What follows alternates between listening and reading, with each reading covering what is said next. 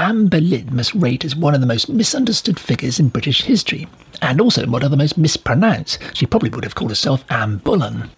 She's possibly also one of the most overrated. We've been asking why Henry VIII broke with the Church of Rome, and we've been deciding that it had much less to do with Anne Boleyn than people have always thought. Now, we know that Anne has a lot of fans, but the more we understand this story, the more we've come to think of her as a MacGuffin.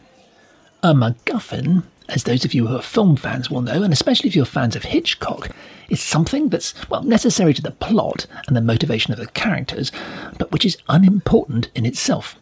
And that seems to us perfectly to sum up Anne Boleyn's role in Henry's break with Rome. She was a MacGuffin. Not convinced? Well, let us try to persuade you.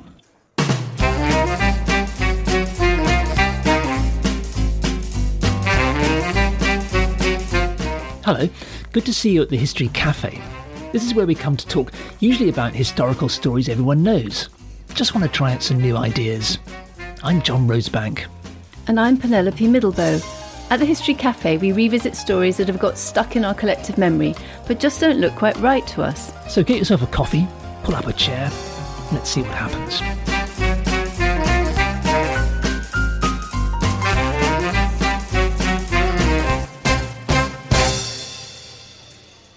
The memory of Anne Boleyn has changed and evolved over time.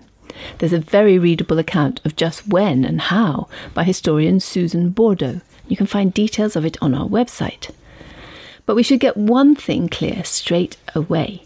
The traditional story has always been that Anne refused to become Henry VIII's mistress, that she held out on him from 1526 or 1527 until she became pregnant in late 1532. So, a young lady's maid at court held out on England's most irascible king for five, if not six years. Well, if that sounds romantic but unlikely to you, then you'd be right. More than ten years ago, the historian George Bernard came across a document sent by Henry to the Pope in the summer of 1527. In it, Henry asks the Pope's permission to marry a woman. He can only mean, from the circumstances of the document, Anne Boleyn and Henry confesses plainly to the Pope he's already been sleeping with her. So there's now no longer any serious debate among historians. We now know pretty much for certain that Anne Boleyn did not hold out on Henry. She'd been another mistress in his bed from the start. In fact, the story that she held out on Henry for six years until he married her was invented in 1536 by Reginald Pole, a Catholic theologian and cousin of the king. Now, we talk about all of this a bit more in our series on Henry's break with Rome. What Reginald Pole was trying to do at the time of Anne's disgrace and execution was to invent a way in which Henry could return to the Roman Catholic Church without losing face. He should blame Anne, say it had all been her fault. But even though, as we shall see, Henry wanted to obliterate every trace of Anne's memory, he refused to accept Pole's story. Well, He'd been sleeping with Anne from the start, and you'd guess that everyone at court knew it. Pole's story, however, later on began to become popular. Early in the reign of Elizabeth I, who was Anne's daughter, the highly Protestant polemicist John Foxe set out to turn Anne into a virtuous Protestant heroine. He claimed that it had been Anne who had first drawn Henry to Protestantism. Foxe claimed that, quote, the entire nation is indebted to her for its Protestant religion, well, of course, it isn't difficult to see why he tried to say that. Queen Elizabeth was Anne's daughter, and she was a convinced Protestant. Historians have long known, in fact, that at the time Foxe was writing, she was having a very hard time of it, trying to persuade the rest of her people to abandon their Catholicism. So Foxe's attempt to turn the Queen's mother into a well behaved Protestant martyr and her father into a Protestant pioneer were good propaganda, however untrue they were. We know that the Boleyns possessed a few Protestant books. It's also possible that Anne had come across some early reforming ideas while she was growing up in France. But there's no evidence at all that, except for a few brief and disastrous months after Anne died, Henry himself was ever interested in Protestantism. And the Protestantism of those months had much more to do with Thomas Cromwell than it ever had to do with Anne. Henry broke with the Pope, but in every other way he died a practicing Catholic. Anne had not been the virtuous Protestant heroine Foxe tried to make her out to be. She'd been Henry's mistress, and does not seem to have had any influence on his religion at all. But once in Elizabeth's time, the myths started collecting around Anne and her relationship with Henry. They just kept growing. The Protestant recasting of Anne in Elizabeth's reign provoked an inevitable reaction from Catholic writers. Most notorious was the English Catholic priest Nicholas Sander. He created the image of Anne as a witch, hideous and deformed. Annual Spanish Corpus Christi processions still have a float of a monster, Tarasca, ridden by Anna Bolena, a tiny figure of a girl. Extraordinary. After Elizabeth's death, Anne faded for a while from view. Shakespeare's Henry VIII was performed at the Globe Theatre in 1613. The performance on the 29th of June that year is its most famous. When the king makes his entrance for a masque, some sort of courtly entertainment, near the end of Act One, stage cannon are let off. Wadding from one of them sets the thatched roof of the theatre alight. Within minutes, the entire theatre burns down. No one's hurt, though one man's breeches have to be put on with a pot of ale. But when you read the play, you discover that Anne hardly speaks. Instead, her whole relationship with Henry has become a sexual joke, laced with double entendre. During her coronation, in Shakespeare's play, one character smirks that she is, quotes, the goodliest woman that ever lay by a man. Well, you can hear the audience snigger. Later, Henry explains that he asked for a divorce when, quote, my conscience first received a tenderness, scruple, and prick. Another guffaw from the groundlings. Now, it's true that Anne herself appears in the play as an ambiguous character, part saint, part whore, but all the earnest Protestantism has been forgotten. Anne and Henry have mostly become a smutty comedy, the English Reformation a bedroom farce. By the 1660s, one of Henry's expansive suits of armour was on display at the Tower of London. Girls were taken to see it. They would take out a pin and stick it into the armour's large red lined codpiece. Then they would go away laughing that now they would definitely get pregnant. By the 1730s, someone had even rigged up a mechanism so that as the girls approached, the armour's skirts would clang open and present them with the codpiece to prick. Henry VIII had become a figure of fun who, the guides intoned, never spared woman in his lust. The extraordinarily named Restoration satire, Dido Talks and Acts Like a Fishwife, would sum it up. As old Babylon saith, the Protestant faith took deep root from the codpiece of Harry.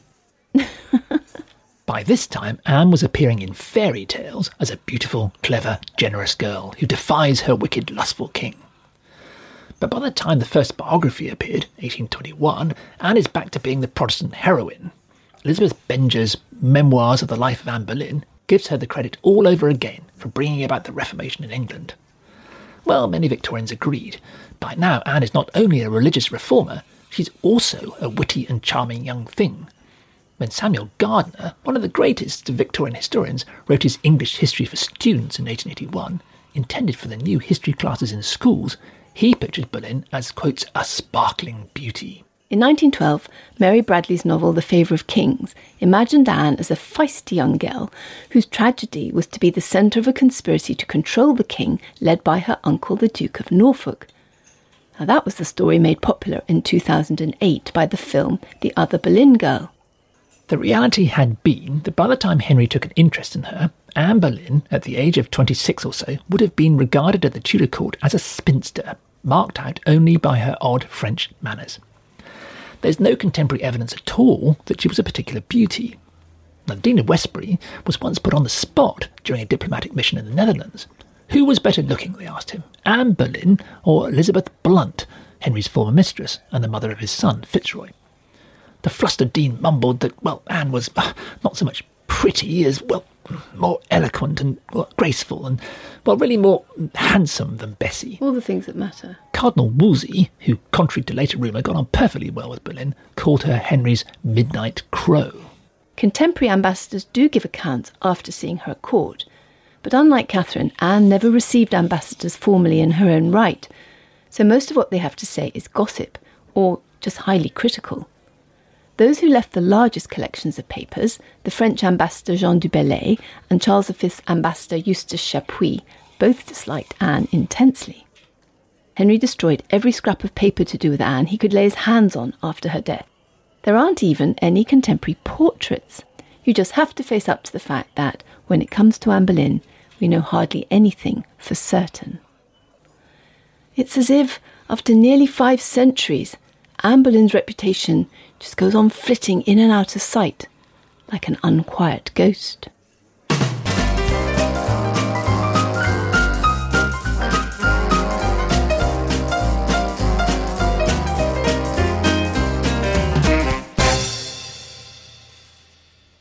Trying to piece together a biography of Anne Boleyn is a detective story, hunting for scattered clues on the trail of a missing suspect.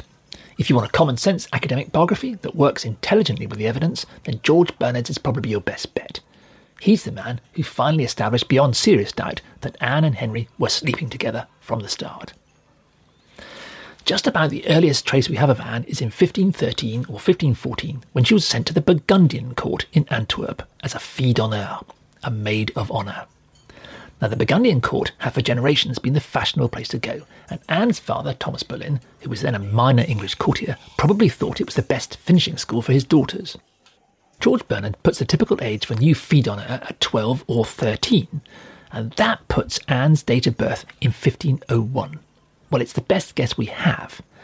What we can probably say anyway is that she can't have been much younger than that. Anne only stayed in Burgundy for a year and was then sent to the French court, where her sister Mary, yes, the other Boleyn girl, was already a maid to the new 19 year old French queen. This queen was in fact Henry's sister, Mary Tudor. Yes, I know, too many Marys. And she'd just been married to the elderly King Louis XII. He was 30 years older than her, and she was his third wife. Mary Tudor's marriage only lasted three months before Louis died. Some said it was through overexerting himself in bed. Poor Mary. Henry sent his best friend, Charles Brandon, over to fetch Mary back so that she could be got ready for some new diplomatic match. What it was to be a princess. Brandon was only 12 years older than Mary and was a well known jouster. In fact, he jousted at her marriage celebrations to Louis XII. Well, while he was at the French court, Brandon, rather unaccountably, married Mary himself. Some said the new French king, Francis, who was about the same age as Brandon, put him up to it. The French king would certainly have been delighted to stop Henry's sister marrying into some other European royal family and making an alliance against him. At all events, the couple went back to England, where Henry appears to have accepted their excuses.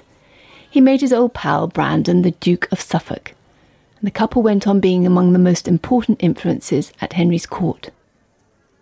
Understandably, after her brief French escapade, Mary Brandon was always known at Henry's court as the French Queen.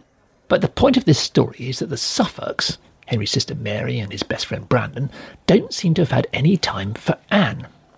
When they'd come back from France, they'd brought Mary Boleyn with them, but they left Anne behind. Now, maybe that was because she was only 14, and Claude, the wife of the new French king, was about 16. Anne went to work in Claude's household as a lady's maid. But it is interesting that the Suffolks later loudly supported Catherine of Aragon against Anne. And Mary Tudor, who, unlike Anne, was respectfully treated by the French as a sounding board in Henry's court, clearly shared the French court's dislike of Anne as Henry's mistress. Anyway, back to Anne, age 14. Here she was staying at the French court almost unnoticed. Ladies' maids at court might hope to pick up a good marriage, but as the daughter of a small time English courtier, Anne wasn't much of a catch. After all, England and France were at war for much of the time she was there. Seven years went by, apparently without any prospect of either promotion or marriage. Anne may have travelled with Queen Claude to the Field of the Cloth of Gold in 1520, and perhaps met her parents there. They had both come over with Henry and Catherine. If she did, it was probably the first time she'd seen them, or at least her mother, in seven years. The next year, 1521, Anne was at last called back to England. The reason wasn't that her parents wanted her back particularly, but that Cardinal Wolsey had come up with the idea of marrying Anne off to an Irishman, James the Lame Butler. It's a complicated story about trying to reconcile the Butlers and the Boleyns' rival claims to an important Irish title. But in the end, the marriage idea came to nothing. Why? Because Anne's father took the title for himself. By now, the English and French were at war again, and Anne couldn't be sent back to France. So she now got a job in Catherine of Aragon's household. Her mother probably pulled some strings, since she was the sister of the Duke of Norfolk and already worked there. Historian Barbara Harris has recently taken us into this hidden world. Step past the two guards, and almost everything is run by women. Catherine had 33 female attendants, more than any previous queen. Many of these women spent a lifetime at court and built careers out of it.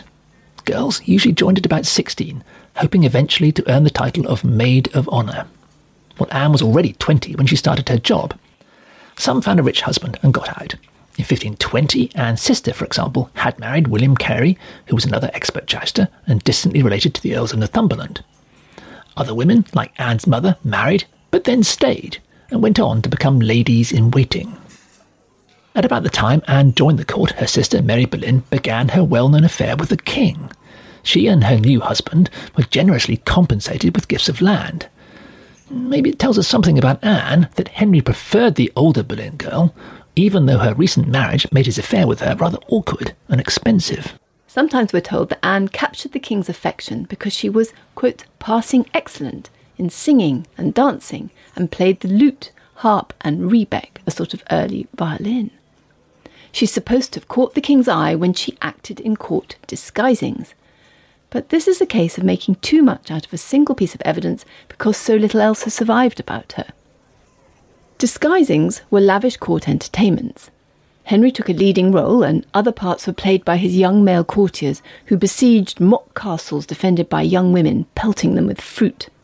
Foreign ambassadors described disguisings at the English court as fabulous occasions in which they had the chance to dance with the beautiful people.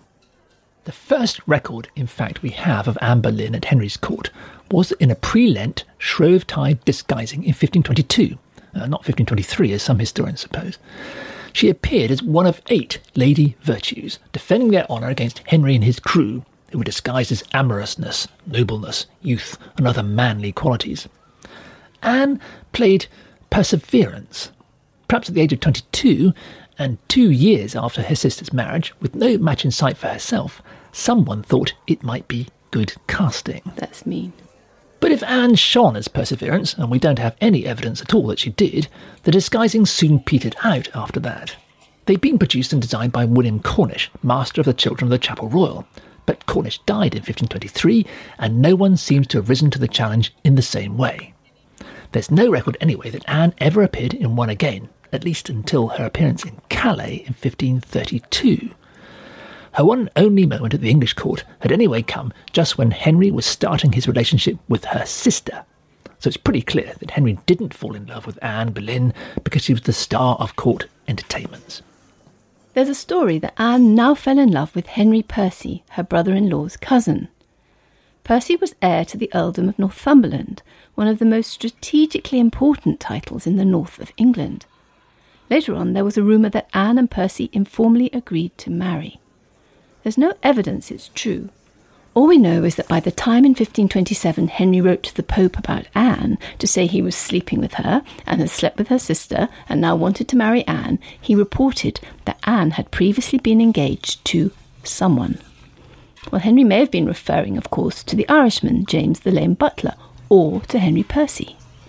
The engagements were almost as serious as marriages and had to be declared to the Pope so that he could issue a dispensation from them. Much later rumours also claimed that it was Wolsey, or even Henry himself, who stepped in to prevent Anne from marrying Percy. But it seems much more likely, if she did ever get into an affair with Percy, that it was Percy's father who'd stopped it.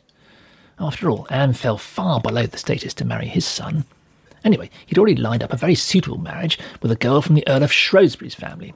It sealed an alliance between two of northern England's most powerful families. It was a major boost for the security of England's northern border. The other rumour from the mid 1520s is that another courtier, Thomas Wyatt, wrote love poems for Anne. But, well, Wyatt was a well known poet, and his work is shot through with expressions of courtly love, which didn't signify there's anything romantic in the poet's mind. Anyway, even if there was, Anne apparently ignored him. So, by 1526, Anne was still a humble lady's maid, probably around 25 years old, the kind of age when ordinary farming girls were getting married.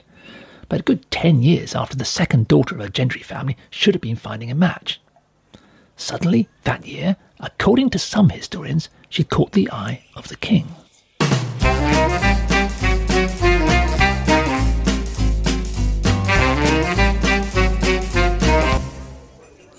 Some historians say Anne's affair with Henry began in the spring of 1526. Their evidence is that at the Shrovetide joust that year, Henry tilted under the banner of a flaming heart and the French motto, Declare je ne, I dare not declare. Now, it looks to us that because of European events, Henry began to distance himself from Catherine in 1524, and that the breach became wider after the Battle of Pavia in 1525. We believe that Henry's interest in Anne looks very much like a ploy, part of his shift away from the Spanish and towards the French. After all, Anne Boleyn was the most Frenchified woman at the English court, even more French than the so called French Queen, Henry's sister Mary Brandon.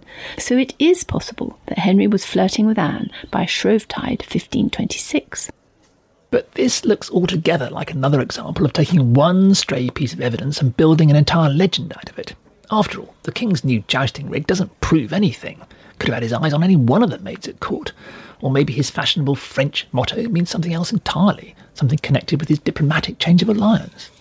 It could have been part of any kind of game of courtly love that was being woven around the joust that year. There's no really reliable documentary evidence that Henry took any interest in Anne Boleyn until the summer of 1527. That's when the chance survival of some accounts show Henry giving her gifts at Beaulieu while he was there on his summer progress. And then Henry sends his secretary, William Knight, on a scary mission to Rome to ask Pope Clement for permission to marry her. Now, it's in the papers that Knight was carrying that Henry makes it perfectly plain that he's already, by then, sleeping with Anne. So by the summer of 1527, Anne was definitely Henry's new mistress. At some point, Henry wrote a series of letters to Anne. Even though he later tried to destroy everything to do with her, 17 of these letters survived. They were apparently stolen and smuggled out of the country and eventually found their way to the Vatican in Rome. The chief suspect, in fact, is a Catholic cardinal who left England hurriedly in 1529 and suffered the indignity of having his bag searched at the Channel. Well, that may give us some kind of clue as to the date the letters were written but it's only a guess. Now, at first sight, you'd think that letters like these would give us a wonderful insight into Henry's relationship with Anne. But when you start to read them, they're frustrating, disappointing. To start with, they're all by Henry. now, some historians who should know better have tried to reconstruct Anne's replies and built whole interpretations and dates for their relationship on what they imagine she might have written. But since none of Henry's letters are dated, we can't possibly put them in any kind of order, and so trying to imagine how Anne might have written back in between isn't even clutching at historical straws. We certainly should not be using this kind of guesswork as historical evidence. Very unusually, for documents dating from Henry's court, the letters are often in French. That at least seems to confirm our guess that it was Anne's Frenchness that was her attraction for Henry. But we don't know whether this was personally or politically. And the fact is that that's just about the only decent historical conclusion you can draw from these letters. The big problem is that the letters are expressed in the language of courtly love. Now, this was a courtly culture that had been imported from the fashionable court in Burgundy, just like the formality and fantasy that surrounded Henry's favourite, jousting. In fact, the two were often connected. Competitors tilted in honour of their so called mistresses chosen for the day as part of a narrative of elaborate play acting and storytelling that was woven around the tournament. Well, this courtly love also spilled out beyond the jousts and into flirtations between young courtiers who exchanged tokens and letters like those Henry wrote to Anne. The historian Eric Ives has very sensibly suggested that in a society like this, where marriages were arranged as business deals, this kind of formalised correspondence was a way of letting young people flirt harmlessly with each other without getting too involved or creating any misunderstanding. Well, that may be true for the courtiers, but Henry's letters have created all kinds of misunderstandings for historians ever since they were first published in 1720. Well, without any other documents about Anne, it's no surprise what do you make, for example, of the letter in which Henry asks Anne if he can call her my true, loyal mistress and friend, and if she will be his alone? He even promises he will cast off all others. Well, to modern eyes, that looks pretty plain. Problem is that in the traditions of courtly love, this kind of thing doesn't mean much at all. It's the kind of flowery prose any young blade might write to one of the ladies at court, For example, on the morning of a joust, in which he'd been chosen to play the part of defending her honour. Young courtiers, in fact, often called women mistress, even promised to cast off all others. They were everyday terms of courtly respect. It really doesn't tell us very much at all about their actual relationship. It might be a flirtation. It might be part of a game. It might be forbidden love. There's just no way of telling. And nor, therefore, do Henry's courtly letters to Anne tell us very much at all about their relationship. Just occasionally, however, in his letters, Henry does seem to step outside this kind of convention. When he calls Anne his darling and writes that he's wishing myself specially an evening in my sweetheart's arms, whose pretty ducks I trust shortly to kiss, it doesn't seem to leave much room for doubt, because duck, D U K K, is a Tudor word for breast. Now, unless we're missing something here, which in the elaborate conventions of courtly love is entirely possible, this doesn't look like polite romancing. It's difficult to conclude anything from this letter other than that Henry and Anne were sleeping together. But if that's the correct conclusion, and when it could have been, we have no idea, and it doesn't, after all, tell us anything we didn't already know. So the king's letters may or may not show that he thought he was in love with Anne. In June 1529, the French ambassador says that Henry was quelque peu amoureux, a little bit in love. Uh, but in a way, it's irrelevant whether he was or not. As historian Eric Ives says, English kings never marry the women they love, they keep them as their mistresses. The one exception was Edward IV, who'd secretly married Elizabeth Woodville in 1464. She was the first English woman to marry an English king since the Norman conquest. Now, this is important. Elizabeth Woodville was a great queen, far more capable at playing the role of consort than Anne ever was. Even so, Edward's marriage to Elizabeth Woodville was a political disaster, causing such resentment that his wife, like Anne, was never accepted by many at court. After Edward's death, their two children were secretly murdered in the Tower of London, probably on the orders of Richard III, though the Richard III Society, of course, have other suspects. Now, Henry was in many ways like his grandfather Edward IV. More important, he must have known about his grandmother and the fate of his own mother's two younger brothers in the Tower. It was certainly no encouragement at all to marry the daughter of a minor English family, however besotted with her he might be.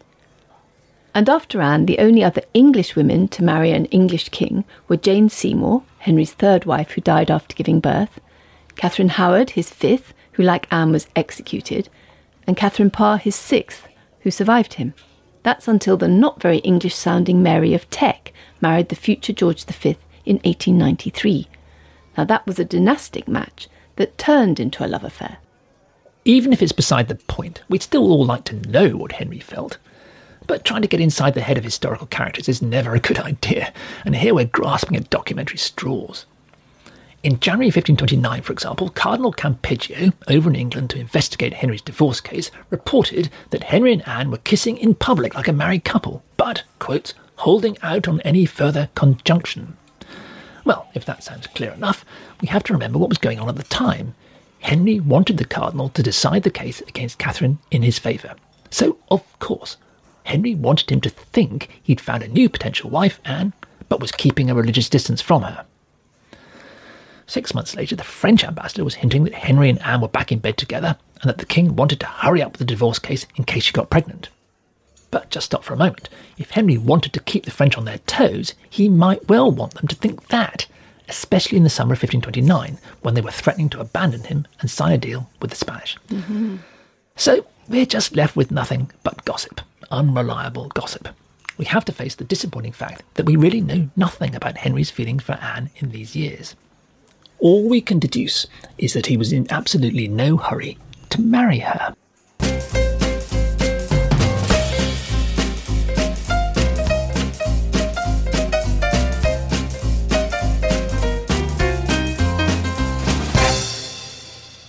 Henry was in no hurry to marry Anne, but he certainly didn't tell her that. This wasn't a partnership of equals like the one he'd had for so long with his wife Catherine. As George Bernard has shown, for all Henry's extravagant expressions of courtly affection, he kept Anne informed about his divorce campaign's progress, but little more. When Henry's two envoys, Edward Fox and Stephen Gardiner, set off for the Pope's temporary hideout in Orvieto in February 1528, Henry instructed them to drop in at Hever Castle in Kent to see Anne on their way to the Channel. Anne had been sent home and wouldn't properly return to Henry's court until October of that year. Now, the two men had worked closely with Henry for months, but Anne obviously didn't really know them. We say that because Fox got back in May and met Henry in Greenwich, and Anne happened to be there that day, but she mistook Edward Fox for Stephen Gardiner. Now, it's true that Fox had survived the shipwreck on his way to Italy and arrived at the Pope with only the clothes he stood up in, but he can hardly have been unrecognisable by the time he got home. Henry then kicked Anne out of the room so that he could get down to examining Fox's documents. We suggest that Henry was using these months in 1528 to string his divorce out and delay it for diplomatic reasons. We talk about that in our series on Henry VIII and his break with Rome. But it's no wonder, if that was the case, he didn't want Anne to know. It may even be the reason she'd been packed off home to Hever Castle. Anne was just a pawn in Henry's game. In July 1528, Anne was back in Hever Castle, and there she went down with the dreaded sweating sickness. Henry sent his second best doctor, but all the while Catherine continued to live at court, stitching Henry's shirts, exchanging letters every three days. Henry went on visiting her apartments until at least late 1529. By then, Anne was screaming at Henry in front of everyone else that she was wasting her time with him. Quotes, farewell to my time and youth spent to no purpose at all. Now, we might have some fun with historical speculation here. It's what everybody seems to do with these little pieces of evidence about Anne. What Anne's shouting might suggest is that she believed she was waiting to marry Henry, that she wasn't just serving out her time as his mistress and looking for some suitable marriage for herself. Anne knew perfectly well from her sister's case that Henry would be quite happy to have a married mistress. Or maybe it means something completely different. Maybe it means that she was expecting Henry to find someone for her, and the shouting, farewell to my time and youth spent to no purpose at all, was because he hadn't bothered and couldn't find anyone. But now we're really just making it up, like everyone else. So much historical writing about Anne is either, as the American historian Lacey Baldwin Smith put it many years ago, just tradition, or we're trying to make historical bricks out of documentary straw. The point is, none of us really knows. What we can see clearly enough is that even in 1531, Henry was in no hurry to marry Anne. Even when he finally sent Catherine away and Anne's 30th birthday approached, there was still no sign of giving her a title that would fit her out as a queen to be. It really doesn't look as if Henry was infatuated with Anne Boleyn. By now, Anne had plenty of enemies at court. In October 1529, the French ambassador reported that Anne's father was going round court complaining that people didn't love La Demoiselle anymore. Anne's own uncle, the Duke of Norfolk, her mother's aristocratic brother, was openly going round saying he wished they'd get back to the Spanish alliance. He claimed he'd rather have lost one of his hands than get mixed up in the divorce. And then his wife was rusticated from court for a while for smuggling a letter to Catherine hidden in an orange. Catherine had other influential supporters too. One was the Chancellor, Thomas, later St. Thomas, More. Another was Anne's old boyfriend, Percy's father in law, you following this? The Earl of Shrewsbury, one of the powerhouses of the north. Another was the king's own sister, as we've seen, Mary, who'd employed Anne as a maid in France. Also her jousting husband, Henry's best friend. They made no secret at all of their disapproval of Anne. By 1531, even the court preachers were delivering sermons that attacked Henry's plan to divorce. Historian Eric Ives, his biography is well worth reading, describes Anne in these months as waspish, and he pictures her going around saying off with their heads like Lewis Carroll's Queen of Hearts. In retaliation at the black mood around her, she had a motto embroidered on her servant's livery. It read, Ainsi sera groigne qui groigne, which means this is how it's going to be, however much people grumble. It wasn't much of a statement of confidence. And then someone pointed out that the original quotation had been groigne qui groigne et vive Bourgogne, which meant however much people grumble, long live Burgundy. Maybe Anne had misremembered it from her year at the Burgundian court when she was 12 or 13. The embarrassing thing was that Burgundy now belonged to Charles V, who was the Spanish king, Catherine's nephew, and the arch opponent of the divorce. Well, Anne quickly removed her new motto from her servant's livery. That Christmas, 1531, Anne presided at court for the first time. The Tudor chronicler, Edward Hall, remembered it. A grim experience. Here was, he said, no mirth, because the Queen and the ladies were absent. In his opinion, Anne was clearly no lady. Even though in the new year, 1532, she would at last move into Catherine's old apartments at Greenwich. That Christmas there had been roomfuls of presents for Anne, but none for Catherine. Henry had even banned his gentlemen from sending her any. But rumours were now reaching Rome that Henry was losing interest in Anne. Well, the Pope didn't know how reliable they were, and we don't know either, but there is a clue.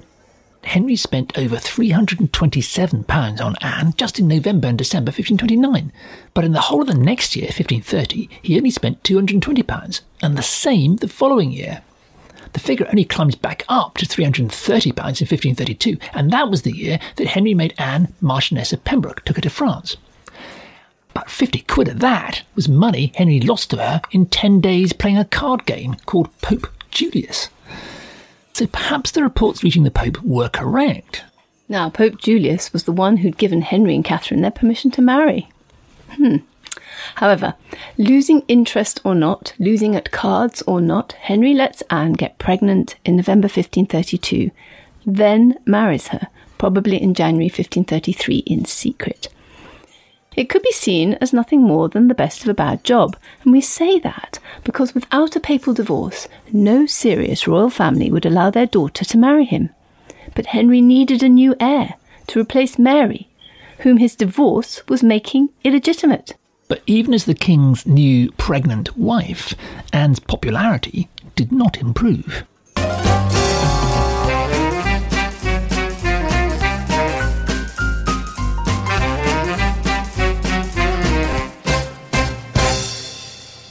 Well, Henry had finally married Anne in January 1533. It was a secret ceremony.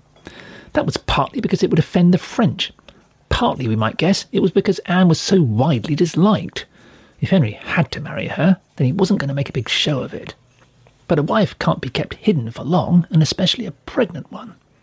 It was important for Henry to try to achieve some kind of queenly magnificence for Anne, since her regal reputation would strongly affect his own.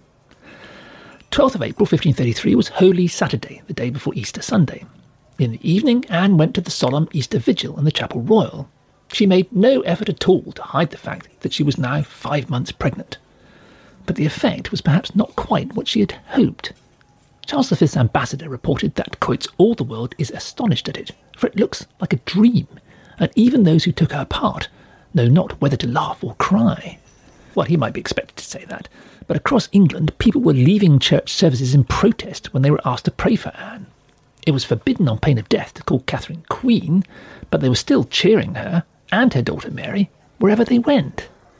Henry had Anne crowned six weeks later on the 1st of June 1533. This was no run of the mill ceremony, and the king had apparently first begun making preparations for it the previous summer. Anne was given St Edward's crown, which had only ever been worn by monarchs, all the nobility were put on display in boats along the Thames. The French ambassador, Jean de Dinteville, rode in the procession and was jeered by the crowd as horse and knave and French dog. It was a bit of traditional fun. Everything was intended to show London's crowds that England's most powerful people and Henry's most powerful allies approved of his new wife. It was followed by a magnificent banquet and by jousting. There's a surprise. Charles V's ambassador Chapuys recorded the whole business as, quotes, a cold, thin, and very unpleasant thing, to the great regret, anger, and reluctance not only of the common people, but also of all the rest. But of course he would say that. Chapuys also remarked that Henry and Anne seemed to have had little to do with each other that summer. Well, of course he would say that too. And Anne was by then heavily pregnant and being shipped off for her long confinement, as the contemporary custom was. On the 7th of September 1533, Elizabeth was born, a redhead like her father. But as historian Eric Ives says, quotes, there's no evidence of the crushing psychological blow that some have supposed. Yes, the jousts were cancelled, but jousts were only ever for the birth of boys. the long Te Deums were sung for Elizabeth in the royal chapel and at St Paul's, and letters were sent out announcing the birth of Henry's first legitimate child. The proud father ordered bonfires to celebrate his daughter's christening and free wine in the streets of London. George Bernard found a number of reports that the king and his new queen were happy together that autumn. By the spring of 1534, she was reported to be pregnant again, though this time no baby came. Possibly Anne miscarried. By the middle of 1534, reports began to emerge that the couple were arguing. Anne was ticking him off for philandering. He shouted back that she would still be a lady's maid were it not for him. As Bernard points out, Anne was in a much weaker position than most queens, who had aristocratic or royal status of their own, and had been married in diplomatic alliances between nations. Anne had come from nowhere, and her position depended solely on Henry's support. No wonder she was sensitive about rivals. But the evidence suggests that Henry went on looking around at the other ladies' maids at court, though by 1535 the couple were reported to be getting along again. Anne's downfall is a long and complex story, and it would take more than a few minutes to analyse. It was long supposed that her downfall was the result of a falling out between Anne and Thomas Cromwell in 1535. But Diarmaid MacCulloch, who has written the most recent and desk splinteringly enormous biography of Thomas Cromwell, has argued that there'd always been tensions between Cromwell and Anne. Cromwell, after all, had always been a supporter of Catherine, and may have felt Anne was holding his career back. By early 1536, Cromwell was in touch with Mary, Catherine's daughter, perhaps with a view to putting her back in line for the throne. MacCulloch's argument is that Cromwell picked up rumours from the French, who you recall also never liked Anne, that she was guilty of adultery, and then used those to turn Henry against her. Now, Diarmaid MacCulloch knows more about all of this than any of us will ever know. And he's probably right. But even MacCulloch has to rely on the gossip of Chapuys, Charles V's ambassador, who deeply disliked Anne. Also on these rumours from the French, and on sources written long after the event. Like everything else about Anne, mostly you have to say that we just don't know. For what it's worth, Anne's biographer, George Bernard, reckons it's not impossible that Anne was guilty of adultery, though not of adultery with 100 men as she was charged. But Bernard agrees that nothing can be proved. The broader context is that Thomas Cromwell extracted much of the evidence against Anne through torture, forcing her musician Smeaton to confess by tightening a knotted rope around his eyes.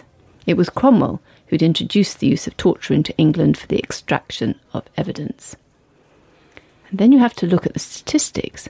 Henry had executed two of his father's most hated advisers in the first 14 months of his reign. In 1513, he executed a nobleman who'd been imprisoned by his father. And in 1521, he executed the Duke of Buckingham for plotting against him. Dukes of Buckingham were always getting executed. In 1531, he executed a landowner caught up in a feud among the Welsh aristocracy. So, 21 years of Henry's reign, five executions of influential people. But Anne Boleyn was just one of at least 33 people then executed in the six years between Thomas Cromwell's rise to any position of influence and his death in 1540. Now, whatever your view of Cromwell, and you have to say that these days most of his supposed achievements are disputed by most historians, the statistic speaks for itself. Cromwell was a totalitarian thug with a Stalinist taste for torture and execution as a tool of power. Anne was just one of his victims.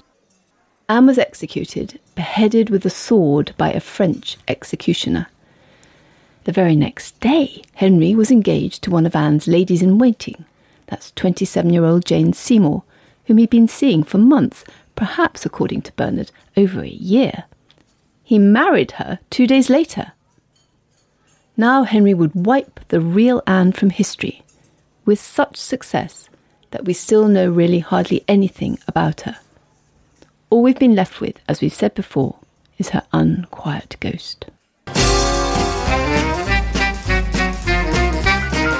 For more on this story and others at our History Cafe, go to historycafe.org. There you'll find information about us and also about further reading you can do. It's also a way to ask us any questions you might have. Or contact us on social media at History Cafe Pod.